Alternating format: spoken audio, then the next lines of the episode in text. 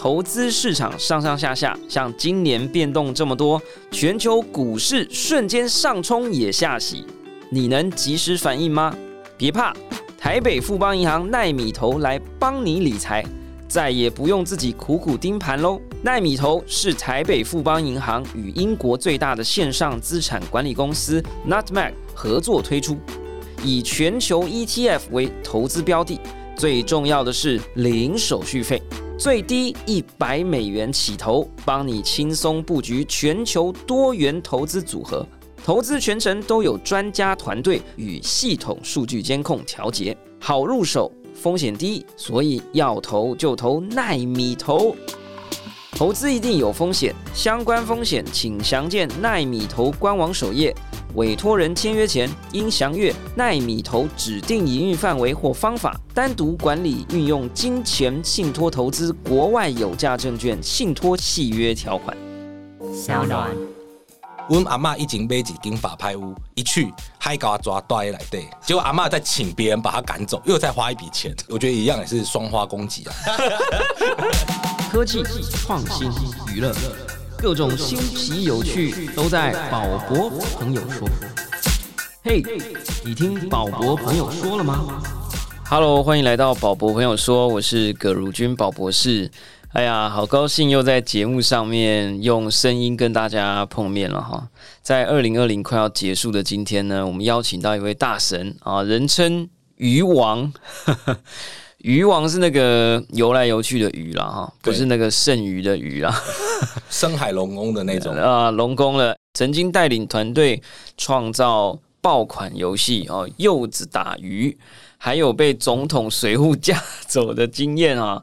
到底发生了什么事呢？让我们欢迎今天的宝博朋友西西黄朱西西。哎，你不是猪吗？原本姓朱，后来阿妈要叫我改名后，该姓恒不要听。抱歉，抱歉啊，因为在圈子里头呢，以前大家都叫他朱西西，英文是西西晃，现在变啥？对啊，英文是西西晃，然后中文是朱西西，这要特别澄清一下。所以你的英文改名。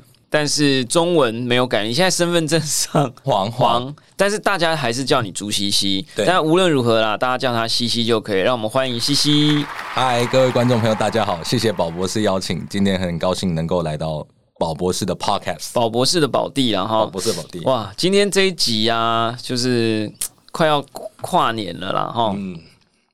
啊，今年一整年真的发生了很多事，我们不要讲一整年了，光这一个礼拜就发生很多事啊。没错。比特币，我们前几集才在四，对啊，又掉了。哎，我们两三集前才跟明恩讲说，哎呦，到底会是两万零三百还是两万零四百？就现在是两万四啊，是是是，而且还上上下下好几次这样。然后又发生了这个 XRP 啊，Ripple 币被起诉，被起诉哦。哎，这一次美国政府感觉来真的呢。没错，他我觉得他脚太呃，这样讲好吗？没有交钱，没有。有人在香港都交了五百万美金的，谁？中本聪 F 叉 X 哦，真的假的？对啊，他因为他是人家，他是有中国资金啊，不一样啊，该缴的钱要好好的缴。所以你今天美国公司 Ripple 更应该要缴，你是美国公司，那是不是要多个十倍？你看，你说 F 叉 X，, F X 那就是 F X X。好啦，大家自己听得懂就算了哈。然后哇，这个而且。这一件事情已经发酵了，因为说昨天晚上有好几家交易所都诶把它下架了，嗯，哦，币价好像跌了三十 percent 之类的啊，对啊，区块链还是这样哈，就是一个交易所宕机，全部就崩盘，一个人挂彩，全部就还是很 formal，对，就呃不是 formal 是。呃，因为野蛮生长的世界，它那个流行窜的很快，就是所有的事情一发生，大家就一起来这样子。对对，而且大家也不知道哪一个是重点。对，然后今天早上，不过听众朋友听到的时候已经一周后了，但是没关系啊，十二月三十号，但是没关系啊，这个有一些讯息传播可能还超过一个礼拜，所以我们还是 think 一下也不错哦。就是台北区块链圈今天早上有一个盛会，你怎么没有在那里啊？我昨天晚上去的啊，台北方舟 N 二十四了哈，啊，这个又有一个新的宝地出现了，是好像是台电。旧工厂改建成了一个新创基地，哦，很帅气呢，非常漂亮，很适合去烤肉，去了就不想工作。听说王美已经开始去那里拍照了，嗯，所以推广区块链就靠这个机会，因为那个是一个专门标定，就是说希望加速区块链的一个没错，它的前面的 logo 就区块链。哎，其实这样很好，因为我这样一走进去啊，就看到一堆招牌跟贴纸，然后都是我们节目里面讲好几次的那一堆台北的、台湾的，就是区块链有关的公司。对啊，瞬间现在就往美去拍个照，免费行销，免费行销，顺便买个币。可是，对啊，你有去那边租位置吗？还还没有，还没有啊？那呢？你是 嫌那里不够豪华，是不是？还在想。怕去了就不想工作，去每天去喝酒烤肉啊？还是因为你跟 AppWorks，你现在是他的产业专家，所以你可以免费进出 AppWorks 办公室？你干嘛需要去租？尤其是区块链创业，那个心情起伏太大了，要人常常开导一下啊。所以你说 Jamie 就是你的导人生导师啊？哈，每一个都对，没错，很多啦，很多啦，哈。好，哎，你讲话也是很官腔哎，看起来好像很 freestyle，哦结果是啊，我们还没有聊到重点，不是吗？那还没，还没，马上要进入了，马上要进入。今天的主题呢是鱼王游向房地产啊？问号惊叹号？为什么呢？因为其实我也不知道你在干嘛，然后有看到啦，就是说这个宝博的朋友墙上，哎，突然出现了西西，然后你就说，呃，你的这个维进科技吗？是叫维进吗？没错，现在要 progressing today，现在 progressing today 啊，朝向房地产去发展。对，然后朱西西一直是一个 链圈很神秘的人物啊，就是。神龙不见尾的啊，然后常常就会听到说又赚了几亿呀啊之类的流量流量，就是你也蛮低调的，你也不太常走跳哦，就是跟某些人比起来啊，不好意思说是谁哈，就是说比起来，然后所以也蛮少遇到了，然后就看到你有这个新的东西，然后看不太懂，哎，什么叫房地产碎片化终结者？这样是是是，是要碎片化，是要把它碎片化，还是要把它没那么碎片化？嗯，把它碎片化，把它碎片化啊，所以不是终结者，然后房地产业的终结者，人家那个碎片化那个是爆拆。顶楼就是那个加盖要把它拆掉，那叫爆掉，爆掉，爆。那你的拆除，那你的碎片化，碎片化是碎片化它的权利，它的收租权。可是碎片化通常是不好的词哎，你用碎片化，我觉得是这样子，就是说我们分散式就分散式，去中心就去中心，搞一个碎片。现在外面的东西，你说房地产、黄金、股票，所有东西都越来越有价值。你今天有价值，当然是因为有些人累积嘛，比如说个人名声，你要慢慢累积，公司的产品的价值慢慢累积，那财产也是慢慢累积。那我们要怎么普通人怎么参与？越来越人家已经累积到一定程度，所以尤其是被商保歉，我们就可以让这些东西拆得更小，又更有效率的去参与。所以我们才想说，房地产它之后，我们这样预估它一定是越来越高，越来越高，越来越高。那普通的人，我们要怎么去买？你说有点像早期零九年、一零年，你可以用一万颗比特币买一个披萨折价券啊！你现在能有零点一颗了不起了，所以以后拥有一整户房子的人，哇，越来越厉害，了不起喽！而且你看租房的比例现在这么高，真的有有房子的人越来越少了。哎呀，所以这个就叫分片化。哎，我 分片化，因为你讲共享或共有，人家以为你是。共产党啊，就是好像 对不对？没错，没错。好啦，这一集名字而已，不小心开场就有点激烈哈。我的听众朋友好像都希望我安静一点啊，用这种安静的声音来聊一下区块链的科技。谁管？前面我们讲到说啊，以前低调，现在要高调，因为我觉得以前都做一些没办法为这产业留下的东西，都在做一些那个养分。什么闷声发大财？闷声要这样讲当然可以，但我觉得做一做，比如我们做了这个打鱼，后来这次 DeFi 我们也做了 Shrimp，在做的当下，我们是认真的哦。这个产品可以改变世界，可以继续做下去。但是后后来都发现，引来的玩家都是想赚钱。少来，你什么 Shrimp Finance 瞎子瞎子瞎子金融？你说可以改变世界？我们那时候哇做到就说哦，这是一个广告平台。你今天有一个 DeFi 项目上来，你就。买我们的币，然后币再空投给人家，有一个自由的 economic，我都以为我那时候是那个 V 呃那个谁 CZ V 神在世或者 CZ 二代，我来拯救你们这些 DeFi 的小渣渣们。哎，其实新创搞到这样很入戏，也是也是很重要哈。嗯，你这样让我回想起，就是我们在 APP 产业 App 呃产业里面呢，有一个传奇叫 Yo。有一个 App 叫 Yo，在二零一四年的时候，有一个 App 红遍全球，这个名字就只有两个英文字，就 Y O，就 Yo。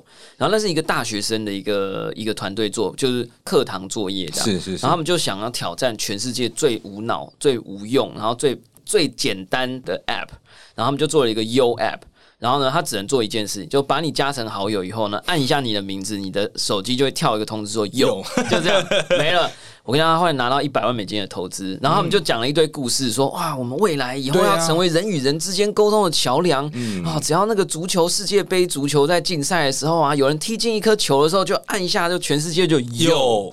就不错，我觉得这样不错啊。只是很就我觉得其实很多案例 b l o c k c h a i n 的案例或以前 A P P 都是这样，先打好一个名声，然后慢慢的，哦，你说我业务现在要开发餐厅 A P P，你下不下载？一样下载。对啊，就是按一下，然后服务员就又这样然后就哇，对啊，只是没有这说怎么去 leverage，这公司已经这不要再那个讲了，因为公司已经结束了，这个公司已经应该已经消失了哈。是是是，好啦，我们就突然就聊得很愉快，我们还是让听众朋友认识一下西西啦哈。台北商业大学北商啊是资管系哦，然后毕业之后呢，就开始进入碧海浮区块链沉。没错，哎，那你是几年次的啊？八十一，我毕业我就直接就创业了，就没有九了。九二哎，对啊哇塞，哎，会不会是我们这一些？你跟成品谁比较？好像是同届还是他大我一届？哦，OK，哇塞，真的是哇，这个我的感觉啊，汗颜。我以后就大概就只能这样做广播了，看大家碧海浮沉了，哈，但也不错哈。维进科技，维是微小的维啊，嗯进进步的进进步的进哈。维进科技的同共同创办人 Progressing Today，呃，希望可以把房产碎片化房产碎片化。我真的觉得分片比较好，没关系。好，然后呢，呃，是 co-founder 还是什么？你这里是写一个 partner，没错，因为我们今年就是上上个月刚加入一个新的我们的 partner，就两个人嘛。我看你有拍三个三三个，对，然后以前就是 solo founder，然后 solo founder 一开始是谁？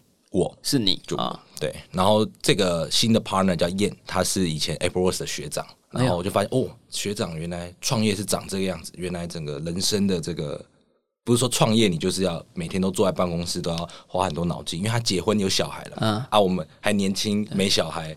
对，下班也不知道去哪去喝酒，他下班就回家顾小孩。我说哇，这才是创业的人生嘛！这个平衡中庸之道做的很好。那他是之前的创业是哪一哦，种？他是做一个旅游的，旅游的啊、我知道有一个说 run 了七年还是十年，然后然后哎、他用他的术语讲大叉赛，那是到后来疫情的时候吧。疫情的时候，本来可能三吃在山珍海味啊，然后等到那个 本来疫情来的时候就还有获利，要准备要往上爆冲了。哎呦啊，要差点要做那个八角兽，现在独角还不够啊，要八角兽。因为有些人就说要创造千亿美金的市值的公司，我们就不要说是哪一家。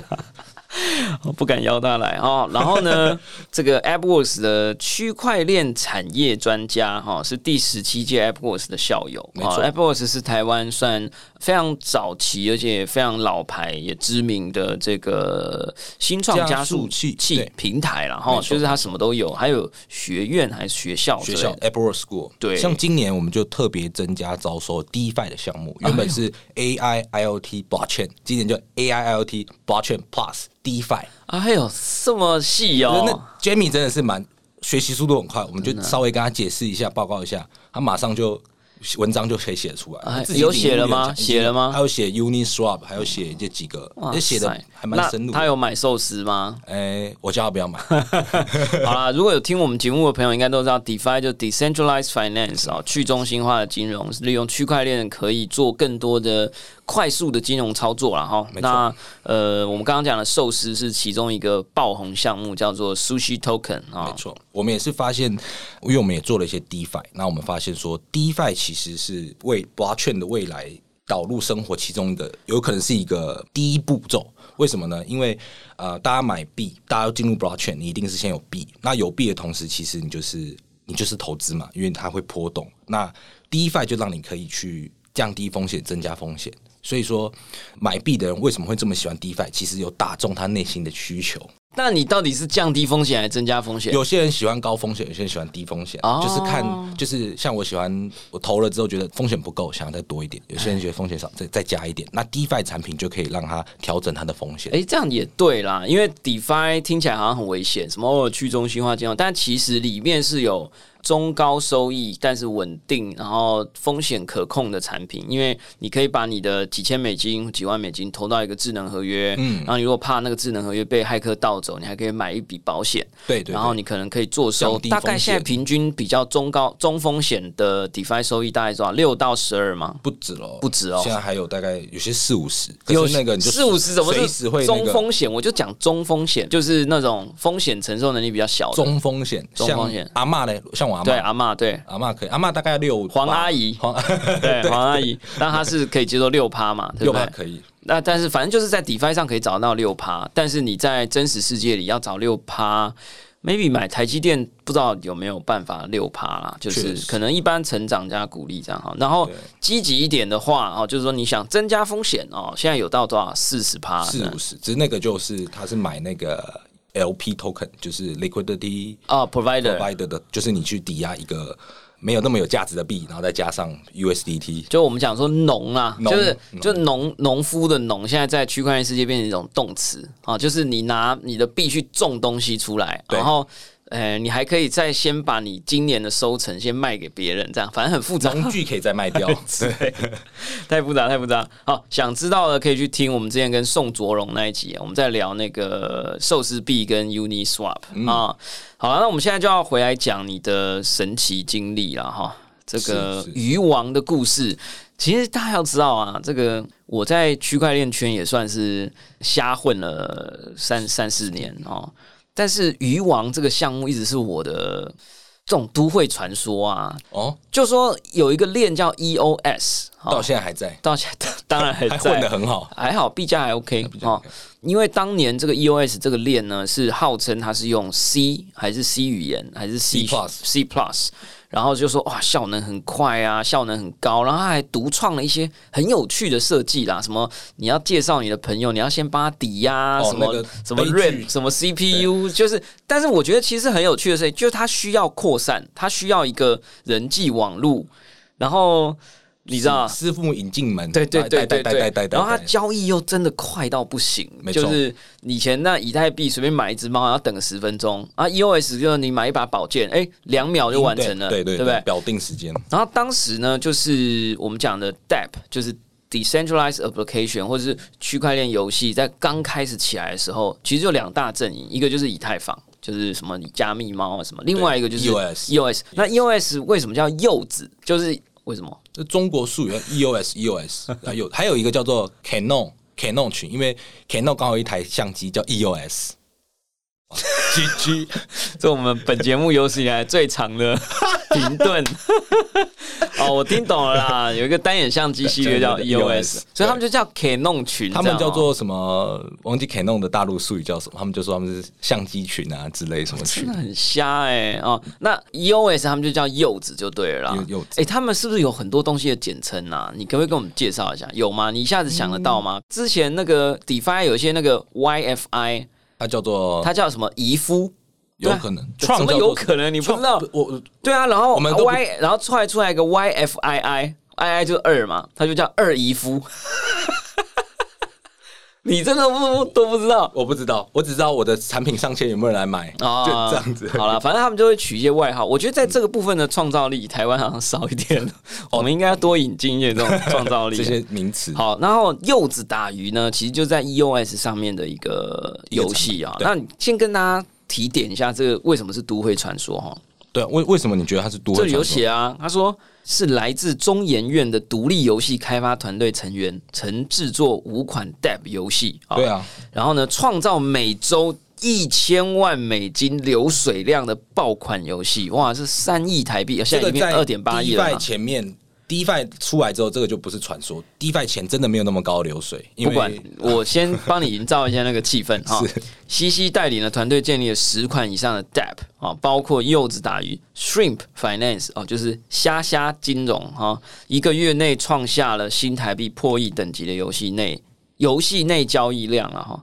哇，这个先不管那个时候是不是大家都破亿，但是我觉得你做一个东西啊，真的有人来玩，有人来用，然后有那个流水量，很不容易诶。跟我们讲一下那个柚子打鱼到底是什么玩意儿？那时候我们刚加入 Apple's 的加速器，我们就在想说，为什么这么多的这个资金盘游戏 DAPP 都可以做的那么红？然后他们那那时候的游戏都很无聊，就是用那个骰子骰一下，大鱼这个你就可以把你的 EOS 拿走，小鱼就被庄家收走了。我说这个太没文化了，我们应该要做一些真正像样的游戏，然后又不能太复杂，又可以符合保券的精神。EOS 这种要等等一两秒。后来我发现，哎，这个捕鱼游戏其实在台湾跟内地已经红，大概从小时候就有了。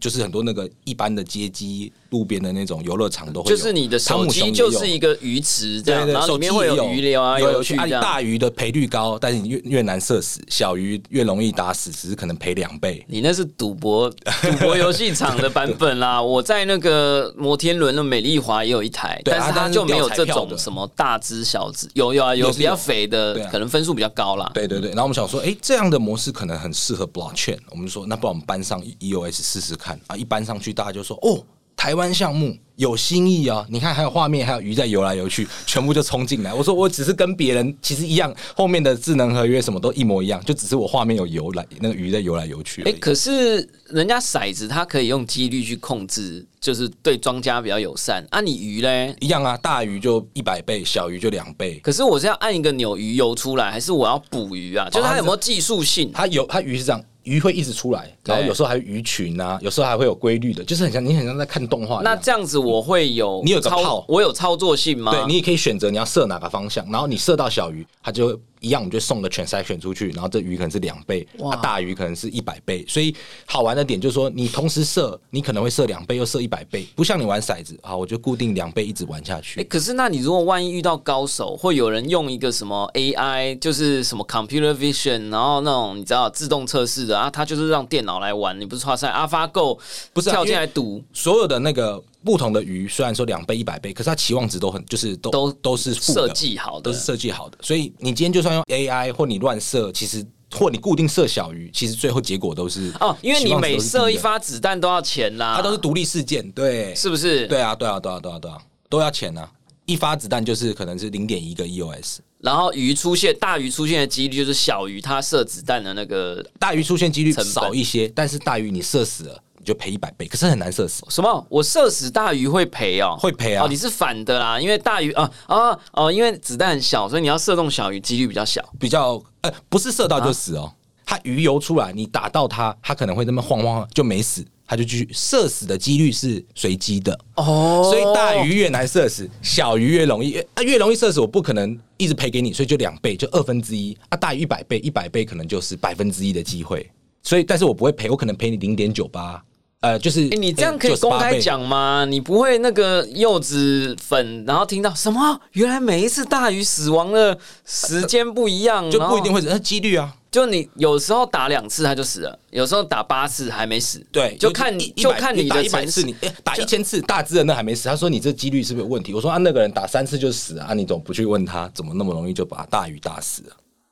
因为他就是一个。你就是靠控一个全局几率啦，对不对？它每一只鱼的几率，比如说有些中鱼可能是四分之一的机会，那你打死它就是二十五 percent，就这样啦。可怕哦！哎，那我问你一个，就我是小白啊，因为对这种问题我其实不太懂，所以我都不敢玩赌博型游戏，就是这样。就是说，那如果线下就是同一个时间点在打鱼的玩家比较少。的情况之下，你们会试着让它比较容易中吗？或者是让大鱼比较容易死吗？然后当大家都在玩，因为就有可能大家都在玩的时候，会出现有一些人会赚到多一点的钱，所以你全局比起来，大鱼死掉的难度会增加，类似这样？其实不会，就是它就像你就我们玩过，就跟多少人玩没关系啦。每一个人的那个画面的鱼游的是自己的，不影响哦。然后呃，但是我们有多做一件事情，我们希望让它营造是有互动性的，所以你玩不是只有。你玩，你可以某一点会跟我有点关联，所以后来我们有个彩金制度，就是说你没有射死这个币会累积到一个池子啊，最后大鱼的池子，大鱼可能你射一啊赔一百颗，但是我彩金可能会拉彩。那我问第二个问题，就是说，比如说我玩了十分钟，我前十分钟都赢了，我会不会后十分钟就是鱼死的难度又提高？这个这个问题跟你进赌场一样啊，不好说了哈，不会不会提高，不会，我们几率就是都固定的。不会，就像你刚刚讲全局，我们没有去调整，因为某一些什么老子有差或者是什么的，他都会调整啊，算的好好的。但是因为 smart contract 太笨了，就是你要我再把那个啊，对你做 AI，这算 AI 分析的，再加进去那 smart contract 上放不下，所以我们只能做就是好大于。所以真的有可能有一个人不知道是运气好还是怎样，所以他玩了，然后结果他真的赢钱这样。也有可能啊，也有可能就输啊。有些赢的他会觉得哦，我运气好。那你们有没有遇过有一个，就是你发现资料上好奇怪，就有一个人就是狂赢钱？有啊？这时候就你合约有漏洞啊。哦，有一天晚上我就说，喜欢那个合约怎么蹦蹦蹦？一万九千八千，我说就你的存款变少了对啊，而哦而且还是一直扣，然后不对不对，就是你的赌场的那个。赌金池这样对啊，说那个那就赶快把合约关掉，因为 EO 那可以更新吗？然后在隔天早上再更新，哎然后从此之后我就不写智能合约，所以你如果没发现就完蛋了，就没有这个传说了。啊，就 哎、那问几个比较风险比较高，就是说听起来这个东西有一点，这是我们本节目开播以来最不接近我会问的项目的项目，但因为它是一个都会传说，我就还是很想了解，但是。这听起来有一点点赌博成分，就是确实我们讲台湾的法令叫做涉性性，你有没有查过这个东西？很奇怪的字，就是幸存的幸啊，啊，然后跟那个密切性的性啊，社信性对啊，就说是根据几率，对这就有问题。那这样可以吗？台大有之前好几个人就是因为这种什么赌什么总统怎么样的智能合约，最后就被被破门而入，好不好？对，我也被破门而入过了，但是今天那可能扯远了，不是因为这个柚子的事件。哦，你说那个陈情事件是是？哎，陈情是直接带带走嘛？还我之前有一个是我有写了一个 A P P，然后警察就真的是拿收索票真冲进来我家，我我那那时候好几台电脑，然后就全部都扣走。哎呀，我们这等下插播这一这一则，但是先问一下 问，嗯，所以这个柚子打鱼是合法的当然就是我觉得赌博成立的要件有很多，第一个就是它是纪律，第二个就是中华民国法律它只管中华民国的国民，它不管说呃我在境外的哦行，为。所以要打鱼之前你要勾说我不是台湾人。然后我们会把台湾 IP ban 掉。那虽然我们是台湾团队，但是我们可能在海外也有拿到执照，那时候啦，然后也有在设立公司，然后这样子，哎，没有台湾人玩，而且我们只是提供技术服务，整体就很合理。现在已经收起来了吗？已经收起来了，啊，我们想打鱼都打不。了了，是不是？哎现在 A P P 下载还有很多哦哦哦哦，那啊，对，也是类似的玩法啦，类似的玩法，对哦，你就嗯，哇塞，哎、那那个时候流水很高的时候，你们是真的有赚到钱吗？真的有赚到，就是一开始一天可能赚一百、一千，然后那以前我那时候我们也听到了人家一天可以赚一万颗柚子，我说哇，这也是传说哎、等级。一颗柚子，一颗 EOS 那时候最高一百多块台币哦，有可能。对啊，所以你一天如果你赚一万颗，你就在想哇，为什么？那那结果呢那对啊，所以你后来是不是有点赚到怀疑人生了？那时候你对啊，最高的时候，然后那时候赚不仅赚到怀疑人生，每天我进公司的一件事情就是打电话租柚子，因为柚子是人家设他要付 CPU 付润，我们要也要付，因为我们要开奖。然后呢，哇说哇，我那个 CPU 马上就爆，我就打电话到中国，我就一直打，因为 EOS 刚好在中国的那个门路很广，很多的什么很多节节点都在他那北京啊、深圳，然后我就每个都打，我说你们有没有柚子可以借我抵啊？好，利息算给你六趴十趴，全部都说今晚不会啊，我都那如果没有的话，你就是子弹射不出去啊，射出去然后结果没反应。对啊，然后玩家就不能玩。我说啊，这样这样怎么行？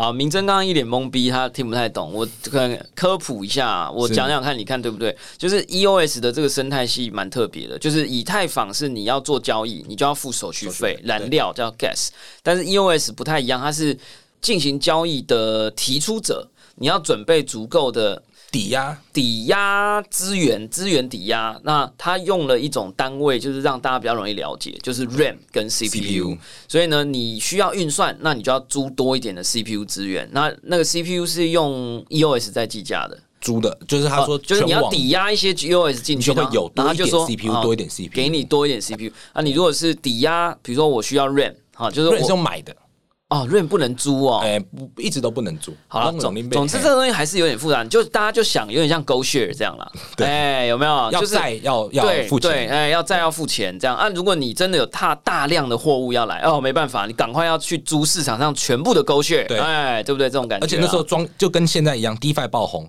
，Ethereum 的手续费是飙高。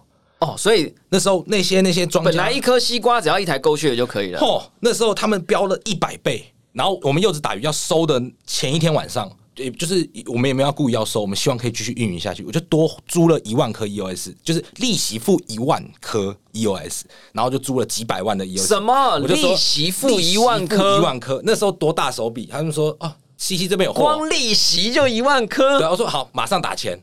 然后我还想说，我这游戏还可以再撑一个月，结果隔天就瞬间没有人玩，我就白白对对对对对对，跳太快，为为为为什么？为为为什么？你说为什么你已经租了一万颗，然后你花一万颗去租了。狗血，然后这么多资源，想说隔天会生意那打鱼兴隆很快啊，对啊，或咻咻，然后那个钱就进来，呃为什么会突然没人玩？我觉得这就跳到就跟前面讲一下，我们招来的玩家确实是玩家，但是他们想赚钱啊。当他们今天发现赚不到钱的时候，他们就就是因为币价涨，然后你的几率没调好，是不是？还是怎么样？嗯怎么可能我有这种我觉得主要是一夜之间的我们事情？做的游戏，我不知道为什么特别会做这种游戏，就是太 formal，早点进来的人可以拿到比较多的币，晚点进来的人币会越来越少。那早点进来就说，哎、我可以赚钱，我可以拿你的币，那我当然多玩一点，就是农嘛，一开始农的多一点，然后后面对农少，那我一定一开始就跳进来，就是很多 DApp 或者是很多这个都有先进者优势啦。对，啊那、我们的比例都调的有点高，因为你会让那个赌性最强的人，就是会在冲进来、啊，越早冲进来，然后待的时间会待长一点，因为他的获利期，然后获利额度又不错，然后啊，但是后面的人就居居，因为后面来的人他就说，那啊那我要承受前面的债务，某科零，然后那来胜啊。那你那个一万颗就这样打水漂了，我就想，我还打电话过去说，哎、我们可不可以不那你再要租了？转租给别人，对啊，呃，他没办法转租，然后后来也没有，我记得那时候好像也就是不，他没有退你钱我们我哦，们就没有，还是把它租完了。因然后为那时候放在那里干嘛？会不会放在那边要干嘛？想说会不会又有人突然跑进来玩？因为那才刚结束一天，还还没奇怪，怎么怎么今天量特别少？啊会不会是啊？我知道了啦，会不会这种赌场啊，或者是这种诶色性性游戏，它是有那种 big player 大金鱼玩家，其实都有，都是八零可能百分之对不止哦，说不定九零一零啊，就是你九十 percent 的金额都大户呃对，都巨金。对都来自于十 percent。那时候我们还会分析哦，想说哦，这个巨鲸就大概有十条，比如说一百条，对有玩前前面几个游戏，然后他们玩我们，然后他们自己可能有个群，一定金鱼那个叫做群主聊天群主，然后他们就有一个大金大大金，然后就发一个说。哎，林北不要胜啊，这样被他照啊对，被然后他就跟着大家就跟着走了。哦，我就说我又发现一个什么打乌龟的这样，然后他们就去打乌龟我们都会看。那个账号，有些那个账号哇。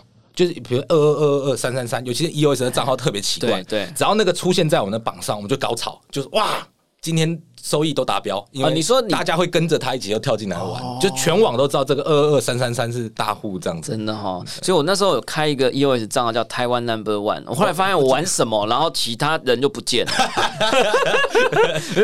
台哦，湾 NO One，你知道？会针对你，不是，因为那时候有点敏感，你知道？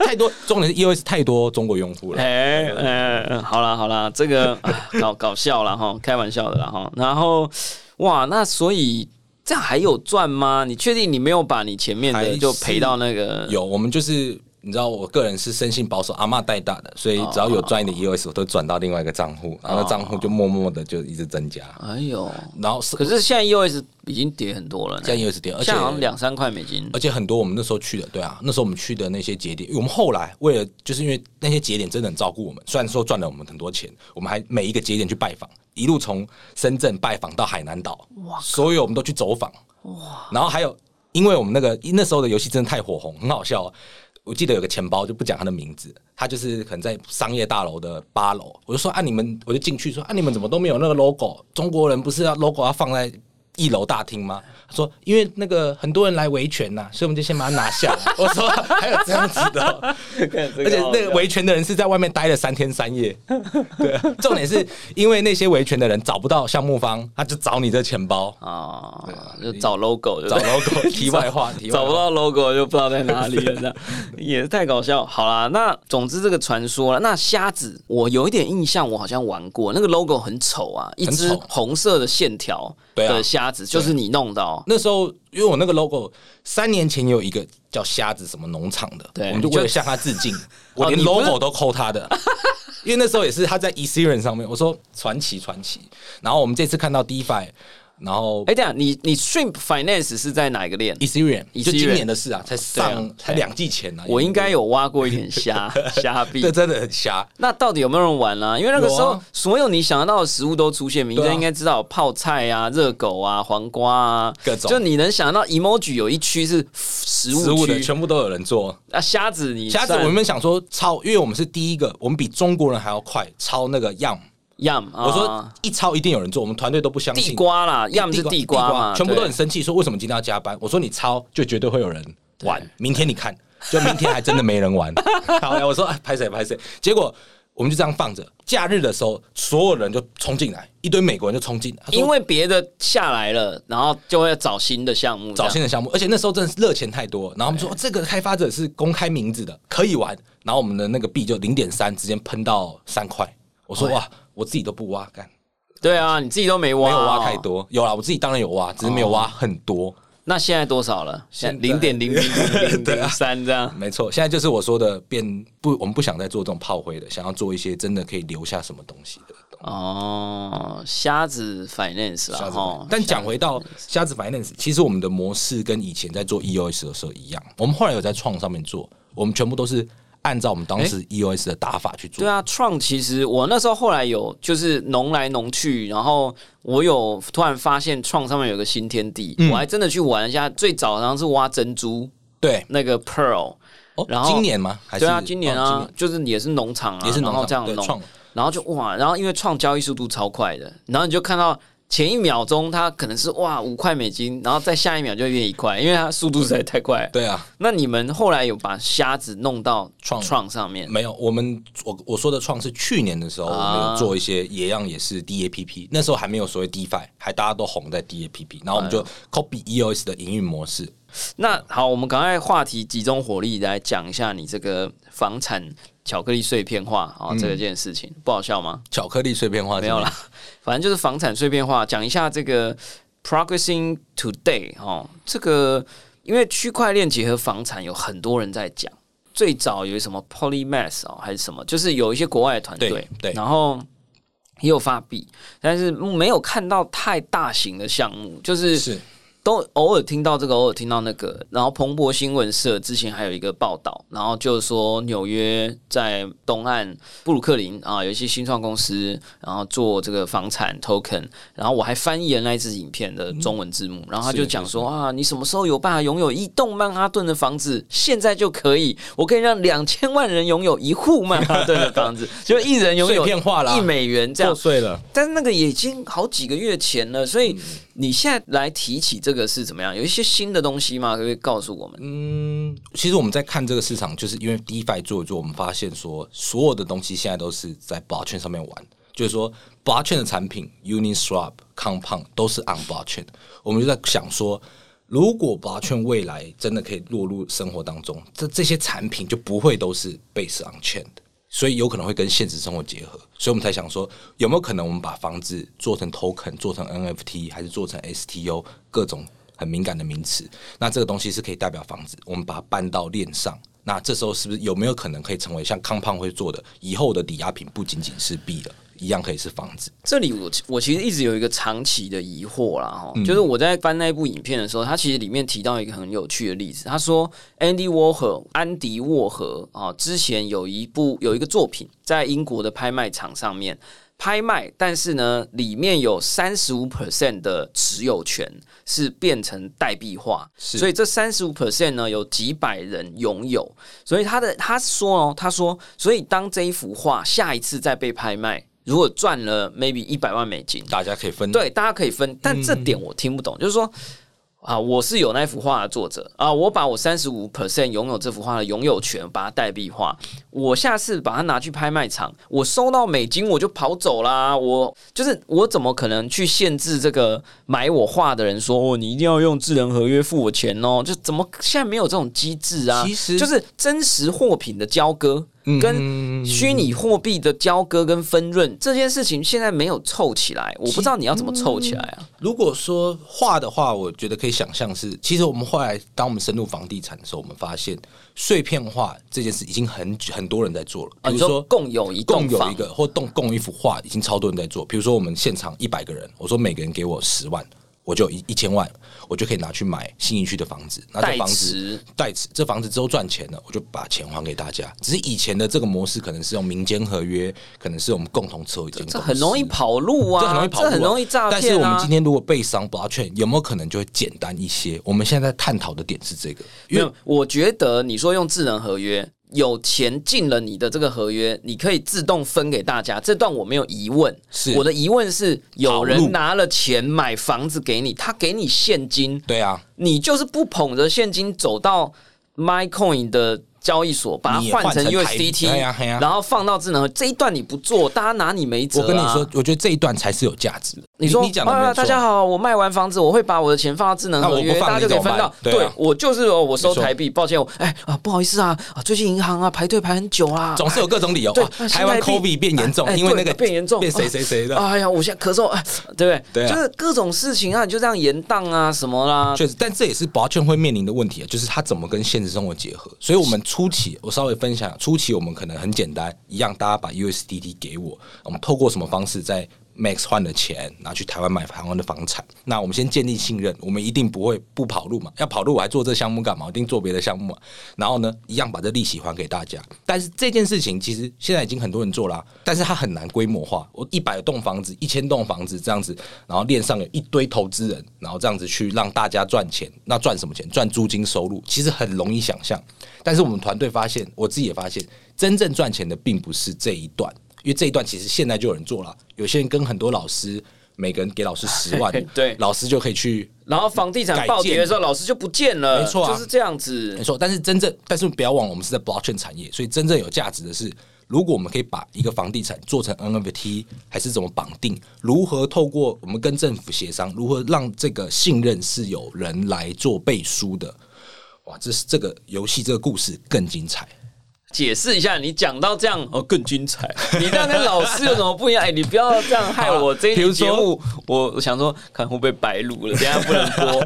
对，解释一下，我觉得有机会，但我想听听看啊比。如说，我们先讲现在的点，就是像宝博士刚刚说的，我们钱买了，我就在交易所换成现金去买，那谁持有？物件，台湾的物件谁持有？一定是我们团队维进科技或者是维进科技持有啊持有，对啊或者请另外一家资产管理公司持有。对对，那这个其实很多我们在看同业哦，什么日差金啊、再差四级这些，他们都是这样子去去处理，所以这件事已经行之有年。如果说我们团队今天用这个结构，我们唯一的特点就是我们的钱可能是从海外 USDT 各式各样的地方来。我我先不谈法规，这样有没有问题？但是我我意思是说，真正有价值的不是这个商业逻辑，而是说有没有可能以后我的这个房子担保的，并不是有一个资产管理公司，而是政府可以帮我去担保，因为政府说这个房子是用 NFT 发的，那这个 NFT 发行的背书是呃，可能是我们公司一开始是代表，但是后面可能还有，也许中华民国的内政部它是第一个可以让房子 token 化的第一个机构，这件事情非常有价值。也就是说，所有台湾的房子都很 NFT，只要今天我可以做 tokenize，我链上可以再玩后面很多游戏，就都没有问题。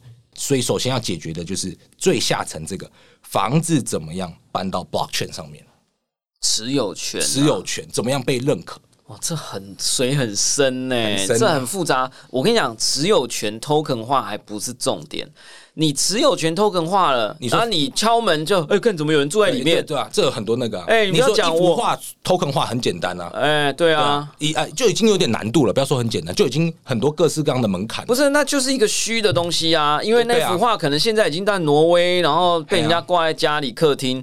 你知道我朋友在北京买房啊，反正就一个很厉害的地方啊，一个很贵的区域，就在公园旁边这样，是就有点像那个中央公园侧边第一排这样。哦。然后呢，他就很长时间没去，然后就一去啊，我靠，怎么有人呐、啊？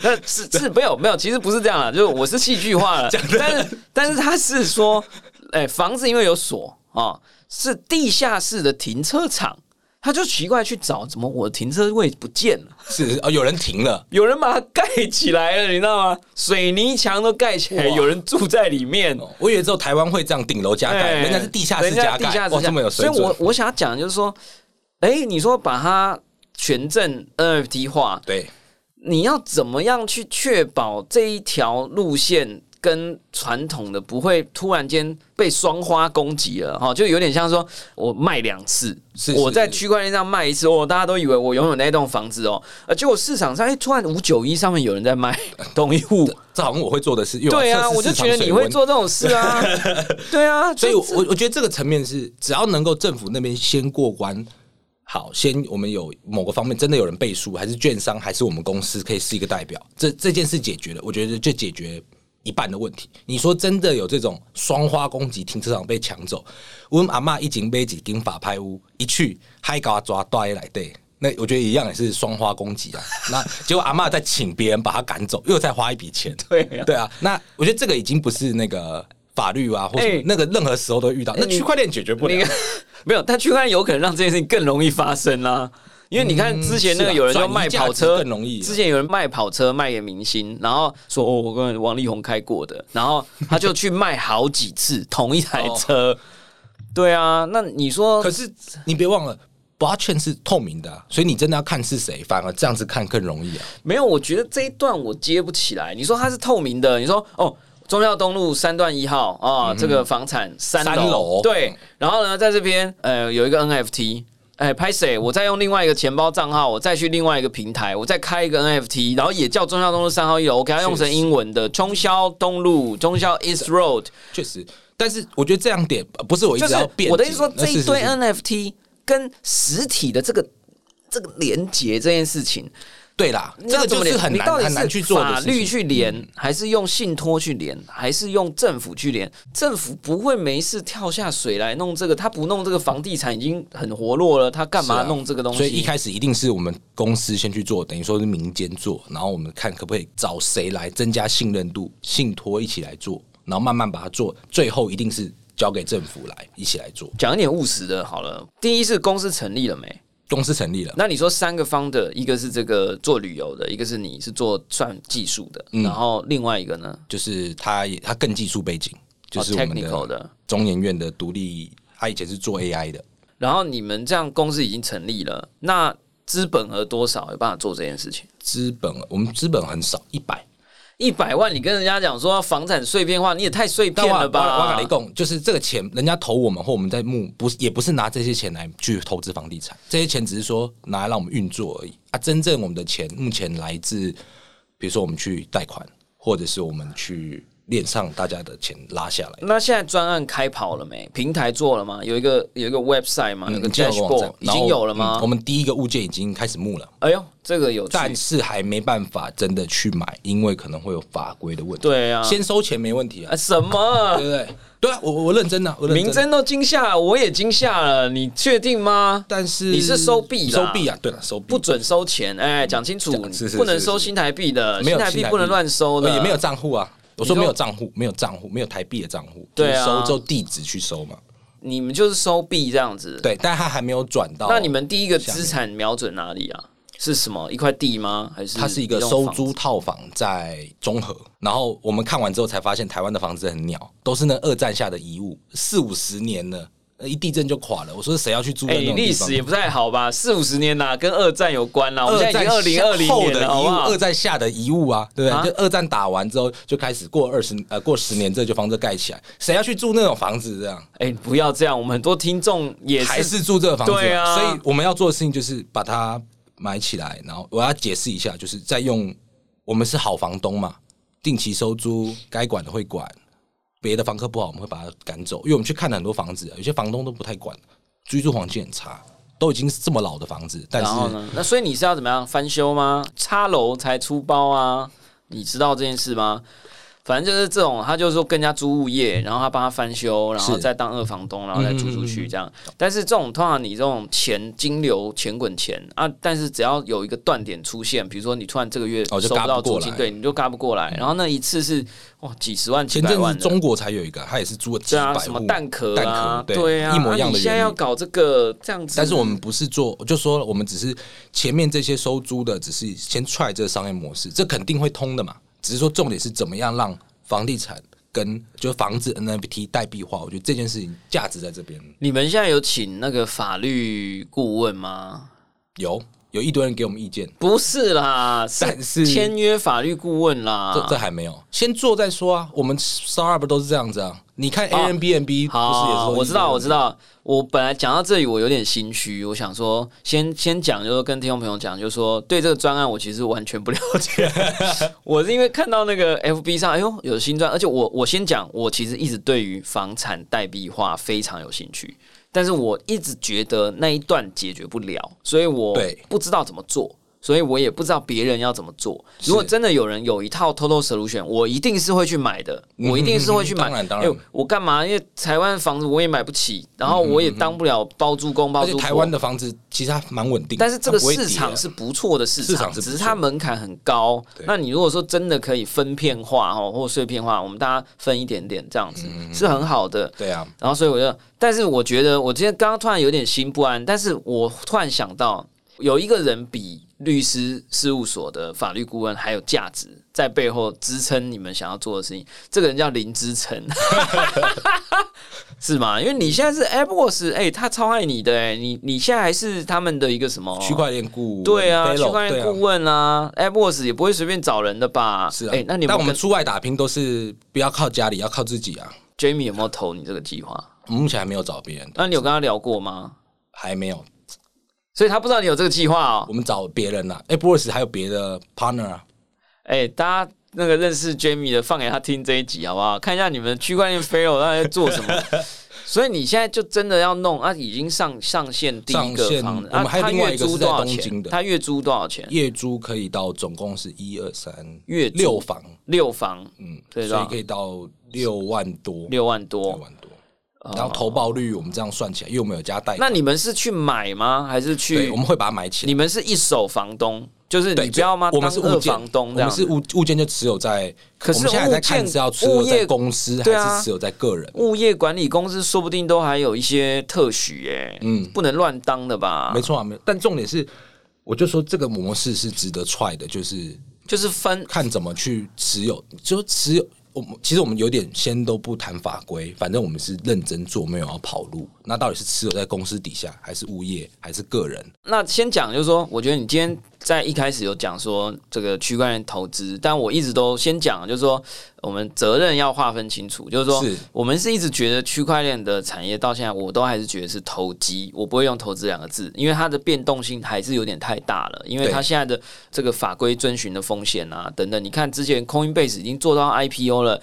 CEO 还要写陈情信到美国议会说，拜托你不要怎么样怎么样，对吧？对就它其实有很多很多的这些法律的风险险存在，对啊，然后第二个是你们现在在做的事情，其实算是一种很前期的尝试啊，哦，嗯前期的尝试。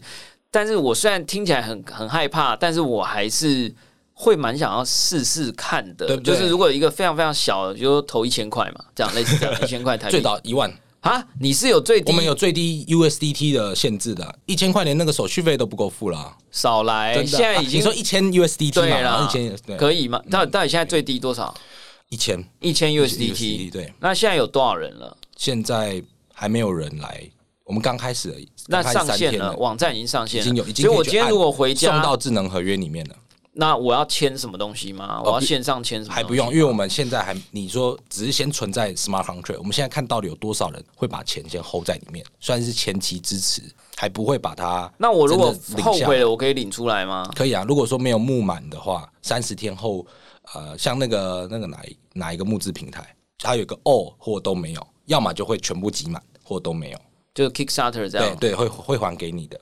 那如果你有网站宕机了，就都连不进去了，我可以用 EtherScan 上面的智能合约，我直接去执行，然后把它领出来。可以啊，我们的合约就是用的跟之前的那个 drip 那个在低的，就是我有领取权吗？有有如果说他没有你不，要给我搞的那个，就是那个执行合约权限只有一个人，就是朱西西这样，可以领出来，这样随时可以领走。对啊，我们可以吗一？样可以啊，就是等原则上我们会等募满了时间过后，如果真的有法规 OK 有动作，我们再去执行。如果中间有什么损失，大家就可以有什么那假设我今天我大家可以把录完节目，我等一下回家我就投一千美金进去。我什么时候开始开始分分这个房租啊？我们要然后房客已经找好了吗？房客原本就有一直在租的、啊，哦，他是都是学生，他就在台科大旁边而已。台科大旁边哦，呃，过个桥啦，哦他讲过个桥，中永和，中永和，对然后所以你说那从什么时候可以开始分？最快也要等二月那我收益率会是多少？八到九，八到九八到。九趴。而且我们们很酷哦自己你，们我们还会把等于说我们会超募一点点，然后这个钱我们会把它放在 B Business 里面，所以说会产生收益嘛。啊，这些收益就可以拿去付那些什么灯泡坏掉啦、水龙头坏掉管理费啊管理费的东西。好啊，先讲啦，我们节目也快要进入尾声了啊，就先跟大家讲，就是说。本节目不负担任何对谈项目的风险哦，是。啊，然后我们这一集呢，因为听起来是一个超高风险的一个前期测试项目，没错没错。但是因为我自己对这个市场是很有兴趣的哦，那也很感谢西西接受邀请啦，因为你也算蛮低调的哦，然后来跟我们介绍一下这个项目。那大家还是要自己评估啊，然后这一集呢，我们就会特别。把你的那个智能合约啊的那个连接，我们把它放在节目底下啊，大家来帮忙审核一下，好不好？因为你说透明的嘛，没错没错，我们要审核一下。我说我投一千美金，你说我可以领出来。其实我们我们这样房子的资讯反而少，smart contract 的资讯多了很多，对，绝对可以，好不好？绝对可以哈。那我们来帮忙滴滴一下哈。如果大家觉得这个项目有问题啊，欢迎大家给一些意见啊。必须年轻人新创公司嘛，有可能他只是没想到而已，对不对？帮你做一点我觉得很荣幸，因为我们该开始的项目大概一个半月可以上宝博士的节目，那刚好一年之后，我们来看看是被关了一年呢，还是真的我们做了好几栋 NFT 好久，刚好做个对比嘛。对啦，而且下次还变平头。哎哎，而且我们还在啊，这时间不够，我们下次再。下次再聊，要看明真愿不愿意约你啊？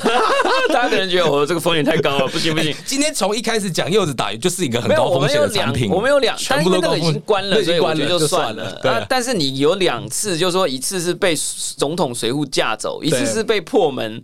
给你两句话讲，就是说架走这个，大家上网查就知道，一个叫朱西西被架走，朱世静那时候叫朱世静，对对，一直改名字也是风险很高的一件事，就就是一直都做风险很高事情，要一直改名字。那那那个破门是怎样？是色情网站啊？不是，我做了一个 A P P 是可以追踪人的，比如说我们两个是伴侣，然后呢你在外面出轨，我要追踪你。那我是不是在你 A P P 里面偷装东西，我就可以收到你的简讯、email？你这是坏客，line line 跟 message，所有讯息我都可以。同学，没错，妨碍秘密罪里面有讲，这样是侵犯。有被关吗？后来重点我还没讲完，重点是我这个追踪人你很酷，因为是你在外面外遇嘛，所以说我装。